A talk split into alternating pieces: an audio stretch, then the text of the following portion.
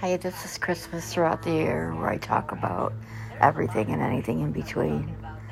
Uh, I'm going to do four episodes today. It's Monday, August 7th, 2023. Um, I want to first touch on the COVID rising. Be aware, nursing homes are very vulnerable. Um, so be careful, make sure you wear your mask in there.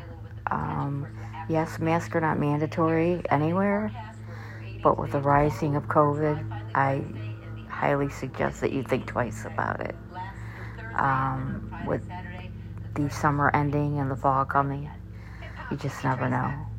So please be uh, vigilant. Please be aware. If you think you have it, take a test um, and get checked out. Thank you very much.